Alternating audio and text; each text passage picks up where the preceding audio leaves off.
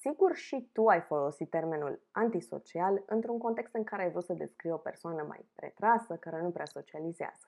nu așa? Ei bine, nu asta înseamnă. Ba chiar este una dintre cele mai comune erori pe care le întâlnesc și în cabinet. Așa că hai să-ți povestesc ce este de fapt o tulburare de personalitate antisocială. În primul rând, reprezintă o condiție mentală în care persoana manifestă modele de comportament persistent antisocial și lipsă de remușcări pentru acțiunile sale.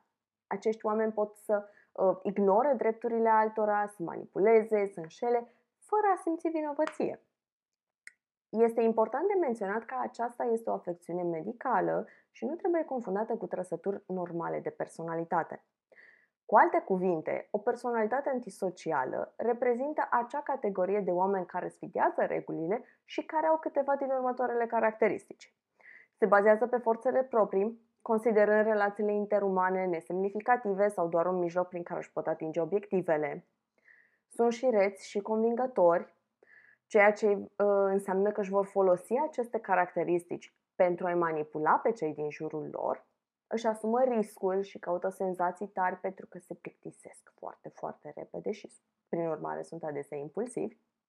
Sunt frecvent irascibili, devenind foarte ușor agresivi, tind să fie extrem de competitivi, să nu aibă încredere în ceilalți și adesea par genul de oameni care nu știu să piardă și sunt lipsiți de empatie sau de uh, manifestarea și afișarea încrederii uh, în persoanele din jur.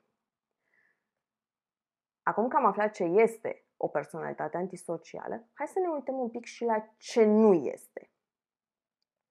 În primul și în primul rând, uh, introvertirea excesivă, adică a fi introvertit nu înseamnă automat că ai o tulburare de personalitate antisocială. Mulți oameni preferă singurătatea, dar asta nu indică lipsa de empatie sau încălcarea drepturilor celorlalți. În al doilea rând, comportamentul rezervat.